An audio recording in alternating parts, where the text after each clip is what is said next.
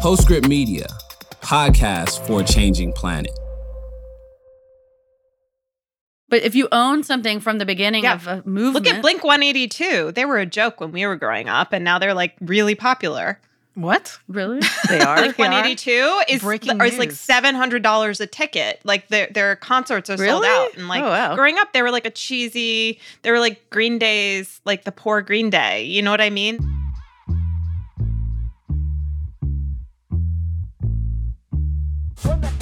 This is Hot Buttons, a show about the future of fashion and culture on a changing planet.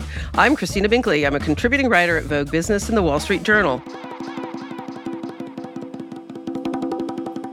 This week, we're checking back on the metaverse with Maghan McDowell. She is Vogue Business's senior innovation editor. For many, the hype surrounding NFTs, Web3, and the metaverse has given way to a feeling of a dying fad. Crypto is still firmly in its winter, and the stock price over at Meta continues to fall as Zuckerberg's big bet on the metaverse isn't yet bearing fruit. But the fashion industry shows no signs of pulling back. Partnerships with gaming platforms like Fortnite and Roblox, NFT drops at fashion weeks, and nearly every luxury brand has assigned an exec to lead their digital strategy. Does that mean fashion has just fallen harder for the metaverse, or is Web3 truly fit for a purpose with fashion? And for us here at Hot Buttons, does any of this add up to sustainability? We have lots of questions, and Maghan is here to help.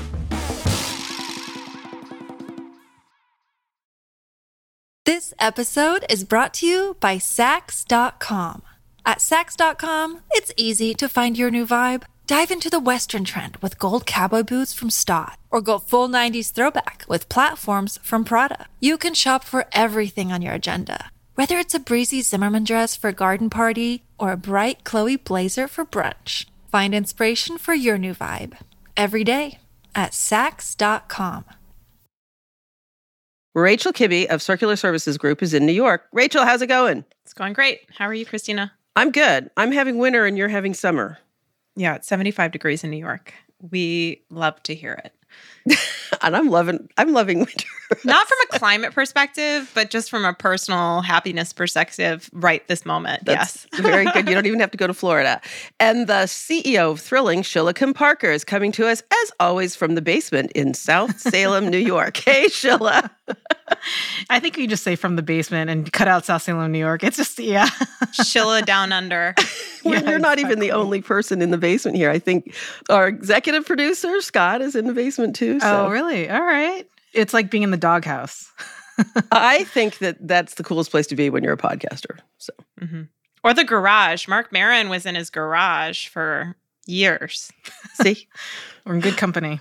So, Maghan McDowell and I are actually colleagues at Vogue Business, um, and we have sparred over time over the metaverse, which is why I am super excited to have her. She is Vogue Business's senior innovation editor, and I have actually had the the the privilege of watching Maghan wrap her arms around the metaverse over the last few years. When she started in this job, I guess it existed. I don't know. I'd never heard of it. And um, it's just something that she leapt into. I would argue that Maghan is the senior and foremost journalist um, in fashion covering metaverse. I don't think, I think everybody is in her dust um, as far as understanding what's going on with it and what the possible uses are. So, Maghan, thank you for joining us. that means a lot. Thank you for having me. Nice to hear that. I know that uh, you use the word spar, so it's at least, at least, other people in the dust of our sparring as well. I guess. well, okay, let's. I, I I have to admit that I have. I'm like the crotchety old. So what's the point person sometimes when it comes to which is actually great. It's great to ask those questions. You're on the porch. That's why you're good at your job. I don't get it. this will never work. yeah, yeah it's like, and then it does. Said like, everyone about the internet. yeah. What's that internet thing? yeah. Don't you have a telephone? W W World Wide Web. So I, I'm going to start this off. I think we all have a ton of questions. And we do want to make sure that we keep an eye on the sustainability part of this. And actually, I think I read something recently, eh, I think something that you wrote about, about using um, some metaverse technologies for actually designing clothes so you don't have to use samples or something. I don't know. I hope we can get to that. But when you talk with executives, Maghan, in charge of digital at major brands, do you get a feeling that they're doing this because everybody has to have a metaverse strategy now? Or do you think they really have under- identified where the opportunities are and know what they're doing? I don't think anyone knows what they're doing. Oh, wow. Well, yeah. And so, I mean, everyone's trying something creative and interesting and daring and risky. And we're all learning. I mean, you know, you talked about the internet. Um, you know, what's e-commerce? What are iPhones? I mean, I loved my BlackBerry. Me too. The keyboard. I mean, right? The keyboard to this day, to this day. And so, I mean, I think that shows that things can evolve. But to answer your question, I think everyone has to have a metaverse, quote unquote, metaverse or Web3 strategy at this point. And I think even if your strategy is it's not right for us now, um, if your strategy is we hate it and we refuse to do it, that's still a strategy. So I think that's what people are doing. I don't think anyone's figured it out. And I think there's no right or wrong answer. But I think completely ignoring it is probably not a great business strategy because you are going to be flat footed. So even if that means something like an Hermes or a Chanel, who you know are very analog if they don't even copyright their trademarks and their IP in virtual and digital spaces even if they're not doing something someone else is going to do it and they're going to copy them so i think like that alone you know what i mean so you got to think about it Like, years ago, somebody bought my domain name, ChristinaBinkley.com. It took me like eight Oh my God. years. I mean, I know it was horrible. It- Did they you have to pay for it? Nasty people. Eventually, I did, but I, I nailed. I mean, they went then from asking like tens of thousands to like two hundred bucks or something. it was like, Okay. but Wow. it took years. because journalists are so, so notoriously rich Right. right. Exactly. if you if you you know imagine Hermes's trademark, you know, actually, if there's any fashion brand whose metaverse I'd want to go into, it would be Hermes. They're so how would you envision it? It would be totally goofy and imaginative and sort of. They would do it really well. I'd love to take a step back and just say, can we talk about what do we mean, Maghan? And I feel like you're the perfect person to explain this. What do we mean when we say fashion in the metaverse or digital fashion? Like, can you explain what are the different manifestations? What what are what what are we talking about? Yeah, great question. So I think the first one I'll start off with is digital fashion because I think A, it's easiest to explain, B, it's the most here and now, and C, it's the reason I became known for covering the space in the first place. So, digital fashion, as I understand it or as I define it, is fashion that is digital. I mean, I, I not to, you know, that actually is what it is. It's like it's not made to be made physically. It can be interpreted physically, but it is any kind of fashion apparel item that is existing only in a digital sphere. Just like, you know, like right now, y'all can't see me because this is a podcast, but I'm wearing Zoom eyebrows. This is that's digital makeup. And so like this alone, I think shows like we're not that far away from I'm gonna change my lipstick here. We're not that far away from like an obvious Oh Like, my god! my lipstick. Her lips went from a sort of a pale peach to a little more burnt umber. How does it stay with you? How are you doing that? I want your eyebrows. Tell us. Con- Conversation quickly gets derailed. Yeah, sorry, it's dead silence. Great podcast, guys.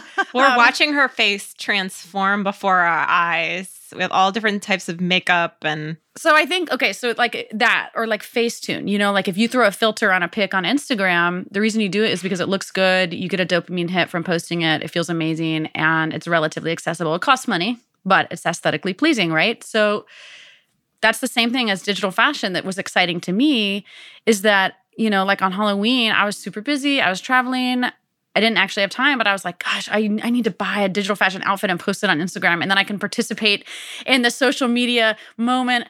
You know, I'm not going to be a worm, but maybe I'll be something else cool and I can get that dopamine hit. And so I think digital fashion to me is that. It can also be in video games, virtual worlds, it can be augmented reality, like RTFKT and Nike made a a black hoodie that has a special symbol on it that if you scan it, it gives you wings. So if you look at it through your phone, you have these big, beautiful wings. So any sort of digital manifestation of something you wear is how I define digital fashion. My next definitions won't be quite as long. The metaverse, I think, is very hard to define. It is an amorphous concept. There's no agreed upon definition.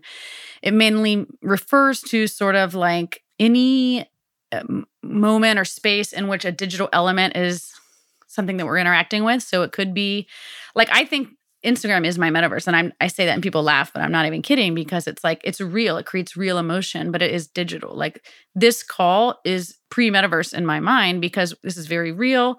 What I say matters, but I can't touch you physically. And that can extend to a fully virtual world or to an augmented reality world. And then the third term that is being used a lot is Web3 which is refers to the next stage of the internet and it's largely blockchain based and those words are kind of being used interchangeably but if there's no blockchain element it's typically not thought of as um, web3 Can you give us a concrete example of the difference between metaverse and Web3? So, metaverse is like what Mark Zuckerberg is doing with Meta. So, what's Web3? so there can be overlaps for example roblox and decentraland which hosted metaverse fashion week roblox is not web3 because it's not decentralized and it's not blockchain based. So it's a metaverse world, but the NFTs or the clothing it sells is not NFTs. It's digital fashion, but it's not NFTs. Decentraland, you can connect your wallet. The stuff you buy is blockchain based, it's NFTs, and you can own virtual real estate. So that's kind of like they look very similar, but the infrastructure is different. So, if I buy my outfit on Roblox, anybody else can buy exactly the same thing. It's just a copy and there's lots of it out there. If I buy my outfit on Decentraland, that particular one is solely mine unless I sell it. Yes, mainly. On Roblox, you can still have limited edition, so there's limiteds, Okay. but it's it's like a dollar. It's like if I hand you a dollar and you hand me a dollar, we basically have the exact same thing. That's kind of what you're saying. It's like Roblox, whereas the NFT is like more like a, a piece of artwork or something where you can have things that look like it, but it's the unique one.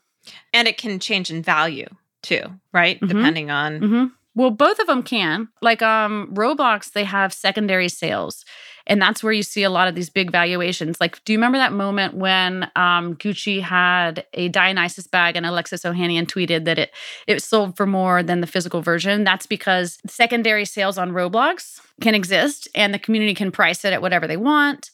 Um, but here's the difference. So Gucci just opened real estate on the sandbox and they sold items there. They also sold items on Roblox, but when there's a secondary sale on Roblox, Gucci does not make any of that money. They don't make any percentage. On the sandbox, they can program it into the smart contract that they make whatever percent of every secondary sale in perpetuity. Oh, wow. and I'm jumping the gun, but I know this is a sustain- sustainability podcast, right? So let me paint this picture. So Gucci Vault is Gucci's new experimental arm business unit. And under that, as you well know, they have vintage Gucci, pre owned Gucci. They've collected from other independent brands, and they have their metaverse and Web3 experiments. In the future, they could attach an NFT to a physical vintage item. Every time that item is sold and changes hands, Gucci can continue to make revenue because of the NFT. Actually, did they know that? They launched Gucci Vault in Milan about a year ago, right? If I'm trying to remember, it was Milan Fashion Week. I was there. They did this big physical manifestation of it in and we could all kind of walk through and there were different rooms and the one that I mean, I thought it was kind of weird. They were showing brands that aren't owned by Gucci, Gucci, like emerging brands, but uh, that's sort of to get the cool young kids in, I guess. And then they had rooms where they had literally pulled items out of their museum in Florence, the Gucci Museum. They, I mean, they have incredible vaults of um, particularly stuff that's from the early days of Gucci when they were making like absolutely every kind of product known to man. And I mean, we- we're, ta- we're going back to the 70s and 80s, and they were selling that stuff at Gucci Vault. And I was like, that's crazy to eliminate that kind of stuff. But if they can attach a value to that every time it sells, that's what a profit opportunity. Let me ask you a quick question about that, about the mechanics of that, though. Have they totally figured that out? Because it seems like there's a bit of a software hardware thing that would have to be figured out because you can't necessarily stop someone from saying, okay, I'm the third owner of this Gucci bag. I'd like to pay you cash for this. How do you track that? How do you know that's the next, the fourth owner? Is there just legal implications around that that are still being figured out, or what does that mean? So I think what I think you're basically asking, and correct me if I'm wrong, is how do you attach the NFT to the physical item and how do you prevent people from disaggregating it and selling the NFT separately? Okay. Yes, thank you. You said it much better than I did. Yes, that's the question. Yeah, so you can add a QR code or an NFC chip or an RFID chip that connects the item to the NFT. And when you scan it with your wallet on your phone, it brings it up and it shows who owns it. The technology exists and it's getting better to that when you transfer ownership in the physical world, you can also transfer the NFT to the new owner. There are ways to do that to where if you scan it, you can claim it. I don't create this tech. The technology exists, people are working on it. I think that's a key example of where the infrastructure and the user experience is not ready for this mainstream hype. So they're working on it. There's a crypto investor who's an influencer named G Money. And he recently came out with his own line called 9DCC. And he has a really interesting mechanic where you can scan the the shirt to I can't remember exactly how it worked. There is a mechanic to where you can lock it or unlock it and release it and there's a way to prevent people from stealing it and there's a way to kind of create this in the tech. And I would imagine just the same way when you buy something from any website in the whole world, there's a record of you buying it and you trust that website and you trust that infrastructure that they're going to do the right thing. I would imagine that if a luxury brand offered this service and attached it to their resale, you would trust them just the same way you would trust like with your credit card. Like they would just however they figure it out would work. Gu- Gucci better get that right. Although I have to say, I don't know why you would want to disaggregate. Like if I were buying a luxury good with cash, I want the NFT to come with it, right? I mean, then you get into the whole what if it's stolen and that you know what I mean? Like then you then my mind goes to perhaps uh, there will be something that's tracking it physically and then you get into privacy issues. But I think this is all where it gets really interesting too because it's all sort of applied. It's the same technology we have today essentially but applied in different ways to meet a different universe's sort of needs. And the tracking is only if you scan it, right? So if I'm wearing my shirt, no one can scan it unless I'm like, here's my tag. It's not like I walk around in a store necessarily and it's scanning me unless I go close to the reader. You know what I mean? One of my curiosities about these new platforms is that, you know, clothes are obviously a form of self expression. So there's something really individual about it, but there's also um, an element where you need an audience to express them too. And I feel like some of the challenges you've had, we've seen with some of the newer platforms, is not enough people participating in them. Um, and so I'm curious from your perspective, which of these um, platforms are are the most relevant or compelling or exciting to you? Which ones do you feel like are most promising? I mean, Roblox and Fortnite are obviously no brainers. 50 million, 80 million, you know, users. Those are always going to be really compelling for for brands to get involved with. But I'm curious for the newer platforms, which ones which ones are you most excited about? Yeah, that's interesting. I mean, like, look at MySpace. Look at, do you remember um, Friendster? Yeah, oh my God. Like, Olden days. right?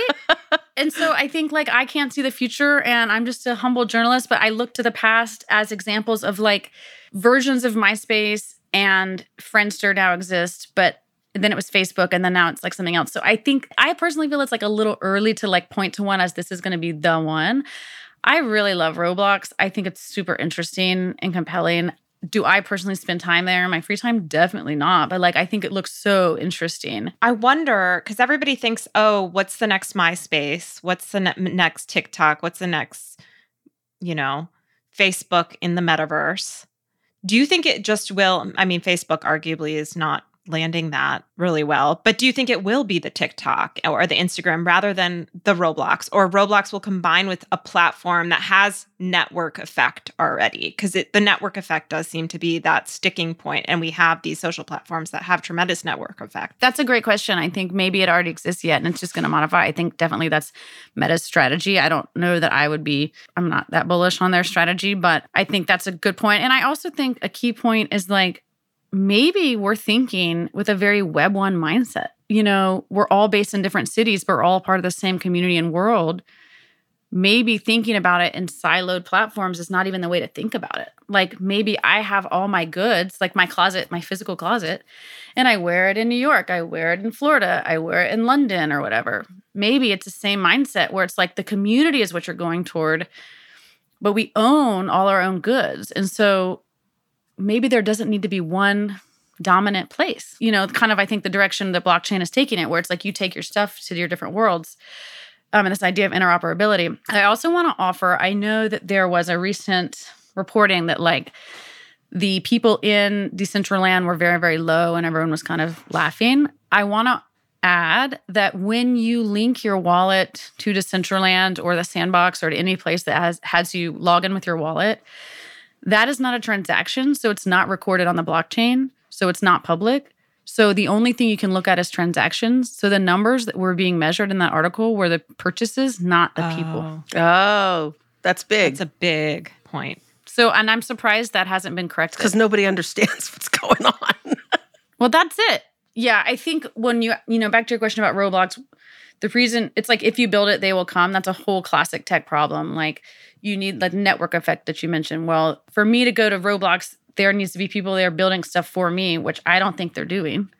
So I'm not going there. But for for a brand to spend time investing, they need to know there's going to be a built-in audience. And so it's kind of like which starts first, the chicken or the egg. I think that's why I'm, I never like to say that anyone's a flop because the fact that they're creating and experimenting, I think is a win because that's really brave. So going back a little bit to like the fashion and sustainability perspective, um, one of the examples I found most that seemed most near to us is the fact that in the future, or maybe not so distant future, you'll be able to try on clothes virtually, which from returns, waste perspective, maybe even demand perspective sounds really interesting to me. And since we're shopping online any, anyway, why not be able to go into a world where you can go into a virtual store, try things on, see if it fits your body? How far away? I know we have a, like Snap has had sizing technology. I've seen little sort of bursts of real innovation around you know, people basically uploading their own quote unquote avatar, but their physical body with their physical measurements and being able to try things on um, in a virtual space. How far away do you think we're, we are from that? It's really hard to do. I think a couple things here are really interesting. The ideal world in my mind would be if everyone had an avatar that was literally based on their measurements scanned in, and then you had everything was all clothing was digitized, and so you could submit your avatar and then try it on with the digital clothing. And when I've seen that happen, and it is amazingly accurate. Like if it's something too small, it like literally pulls and has like these lines. Like it looks so real.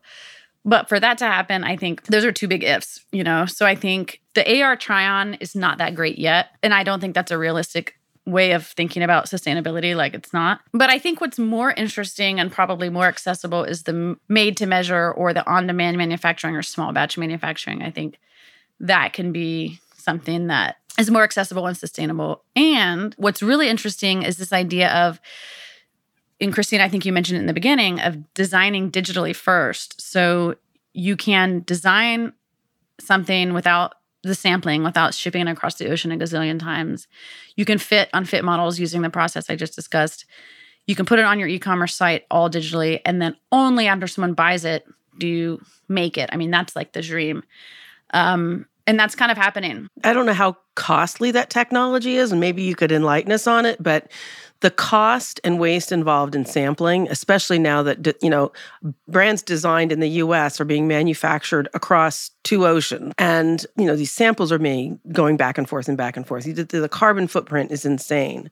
Is do you think that the technology is going to become quickly affordable to do that? Yes, I think um, you know Tommy Hilfiger and PVH are already doing that. They're offering that service to outside brands through Hatch and Stitch, um, which I think just merged. Um, so I think that is a for sure thing that's happening. All you have to do is train, upskill your um, teams on digital design processes, which that technology exists, and it's just a matter of time and um, in in doing it.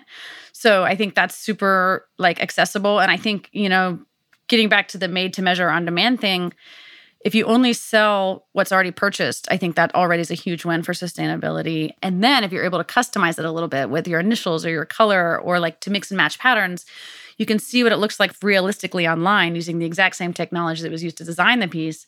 So if I customize a sweater, you know I'm not going to get rid of it. Like you know it's personal to me. So I think that's another element that luxury is looking at, which has been going on for a long time and I'm surprised we haven't seen more of it who are the brands that are embracing kind of all the different possibilities that digital fashion has to offer? Who who are the ones to watch? Um, I mentioned Gucci. They are very impressive. Their team is, I think, they've created a culture of just being creative and when you create that expectation of exploration then it gives you that culture that people forgive you for trying new things they, they expect it of you I think that's really interesting. I think um, so. This is a total pivot from Gucci, but I think Forever 21 and their Roblox strategy is really intriguing.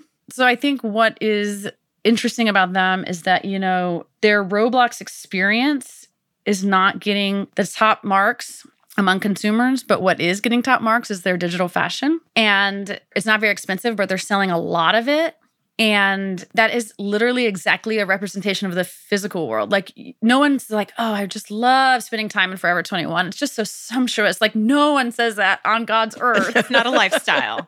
Forever No. 21 is not a lifestyle of which we want to partake. Right. But then they're selling like a lot of digital products, like a really high scale. And like this one beanie they started making, like they sell, I mean, like thousands of units a day. It costs 50 cents. They're on track to sell 1.5 million units this year. They don't even make them physically. And it has the word forever on it. And like they're really popular. And now I think they're considering making it physically, but it's like they're doing user testing on what's popular before they physically make stuff, which, you know, on on theme of this podcast is actually intriguing. Yeah, that actually is. I mean, I would love it personally if Forever 21 and Shein and all of them just turned into a digital store instead of a physical store, right? If that's an option, like You should, yes, mail in a letter. We have a suggestion Right. for you. we have, why not stop? Why not stop? Well, H&M has experimented with digital first and digital only fashion and like I think that's coming back to what got me interested in the first place is the idea of like I can post a picture on Instagram wearing a cool outfit and I think that's still I think really interesting. The other trend that I think is fascinating is kind of this democratization of designing. So there's a stat that we read 11 and a half million creators on Roblox designed over 62 million virtual clothing this year. And I think Roblox just a few days ago put out a report on um, on trends they're seeing in their fashion space, and they wrote that more than half of respondents consider a digital fashion designer career to be just as impressive or even more impressive in the role of a physical fashion designer. And I'm curious if you if if you think that this is going to become a new way of discovering talent, a new career pathway, perhaps. Interesting. It's so interesting that they designate that because it's like digital art is art, physical art is art. Like you're a designer, you're a creator. Like I think in the future it'll be more the medium and less like calling it digital or physical, you know? So yes, I think the answer is yes. Like I mean, going back to the PVH Tommy Hilfiger example, all their team knows how to design digitally now. So they are technically digital fashion designers. I do think it would be really compelling and I think it's probably going to happen sooner than later that a brand might hire like a permanent Roblox designer or a permanent sandbox designer. The problem is each platform has its own like norms and aesthetics and technologies. So that you mean you really are going to need specialists who really deeply understand that? yeah, and the culture, understand the norms of the culture too. I mean, I think that makes sense too, because when you think about fashion design overall, there's a lot of, or graphic design or what have you, you hire people for their specialization and knowledge of certain programs. Um, and increasingly so. Like you can't get hired unless you know XYZ latest program for for design. So I saw last week there was kind of a meme-ish tweet. It was going viral about these like empty NFT metaverse conferences. Um, they were showing like these huge rooms Oh, with all these seats and like three people in the audience. And it, I loved those the- pics. they, there were there was something very like amazing about them. I don't know. It just felt like art in and of itself because as we know last year that was not the case. You couldn't even get into these conferences. Do you think like Zuckerberg's kind of avatar metaverse flop, I think we can call it that. Right now, who knows what it'll turn into, but it's been a flop lately. Do you think it's had a negative knock-on effect on the overall sort of optimism around the industry or movement? First of all, on the conferences point, I think you know everyone's at the parties, everyone's at the private dinners, the lunches, the breakfasts. Like we held an event at NFT NYC, and like the party was hopping. Like people were really into it. So I think we we look at it as a congregation moment for this community that never sees itself in, in person, rather than like let's go sit and listen to a talk. A PowerPoint that's the opposite of Web3, right? Second question is Can business conferences happen like in the metaverse and virtually 100%? We've done two of them and they are setting records for social media mentions and enthusiasms from our members. We had a one day record of memberships on our last Metaverse Atelier that we hosted. Third question um, Has Zuckerberg poured cold water on the metaverse concept? 10 out of 10 would agree. Like, like I'm yes. sorry. So I sorry about what? I'm sorry that he's pull, poured cold water. I, I mean, I think that like it's just an, anything that has like a lot of momentum. One big bad thing happens, and then everybody says it's over, and we know that's like never generally completely true. Oh, but Rachel, that's okay because it also causes people to reset and stop running like lemons, lemmings together, right? So we had like huge enthusiasm. Oh, it sucks. It's not going to work. And then people start thinking about what's not working, right? And if you get to root against Mark Zuckerberg, it's just sort of fun for a while too. This episode is brought to you by Saks.com. At Saks.com, it's easy to find your new vibe. Dive into the Western trend with gold cowboy boots from Staud, or go full 90s throwback with platforms from Prada. You can shop for everything on your agenda, whether it's a breezy Zimmermann dress for a garden party or a bright Chloe blazer for brunch. Find inspiration for your new vibe every day at Saks.com. I'm going to throw this in at some numbers here. Boston Consulting Group forecast the following markets for the digital metaverse fashion $6 billion would come from video game skins that are linked with real world brands. $6 billion would come from digital fashion, including avatars and avatar wearables, augmented reality overlays, and 3D try ons. This is the area most often addressed by startups, as we've talked about.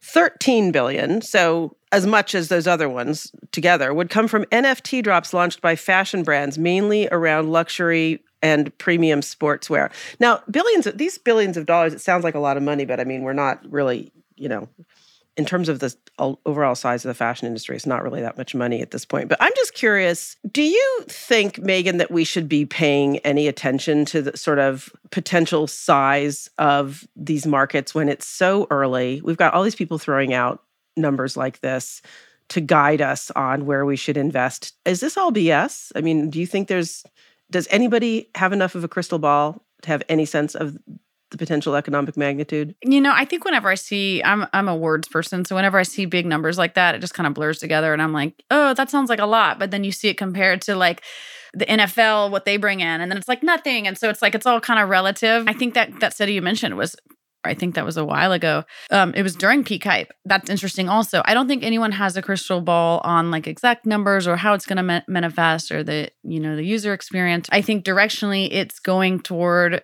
digital goods, digital spaces are going to more and more important to our daily lives. I think that is for sure. Like, I don't think that's it's already happening. I think that's you can bank on that. I think depending on the industry, I think the early adopters are the ones most likely to be prepared. Even if they're making mistakes now, this is the dress rehearsal moment. And so if, if they're waiting and seeing, they're going to be copying someone else or they're going to be, I mean, I mean, I mean, all you have to do is like look at newspapers and magazines who posted a PDF of their publication on the internet. Like that was Web one trying to be Web two, and and look what happened there. Let's talk about power, energy, electricity, sustainability, greenness. Like, do we really want Forever 21 to make only digital clothes? Is that cleaner than making physical clothes? You know, as you know, I'm not a sustainability expert, but I think the way they're doing it now, it is especially if people are using that, if they're using their allowances on Roblox or Instagram or wherever to wear digital clothing and to, express themselves and to have status instead of buying it at Forever 21, that seems to me pretty straightforward. Obviously, you need computing power and you need servers, but to replicate a beanie, you don't need anything other than, I guess, I mean, I'm not a no, I don't code, but like it's like you don't have to create more materials. It just you just make another beanie. I agree with that. I think it just depends on I think the inherent assumption is that people will replace for physical purchases with digital purchases and I think that's a big if. I guess this is not metaverse, but metaverse. How do you personally withstand, as a journalist, the ups and downs of covering this kind of nascent space? To me, any news is news as a journalist. And so my big thing is I'm trying to scale myself and scale my coverage and maintain my relationships and stay fresh on what's happening. But I'm basically always overwhelmed. But like ups and downs are interesting to me, like because it's all new. Maghan has embraced this from the beginning and learned about it. We can tell that she knows it at a level of detail, probably getting along to some engineers. And she has been invited onto a number of boards, one big one at Connie. I mean, she's like, we're going to hear a lot more about Maghan in this space because she knows it and she embraced it early and isn't isn't frightened of it. Maghan, uh, fire your publicist and agent. You have a new one. Yeah. um, Nobody's ever accused me of being good at that, but She's like, great, I don't have one. You're hired. well, other than having just become your publicist, Maghan, I want to say thank you. Thank you so much. That's a huge honor. I appreciate that. It's it's an honor to have you on. Thank you so much.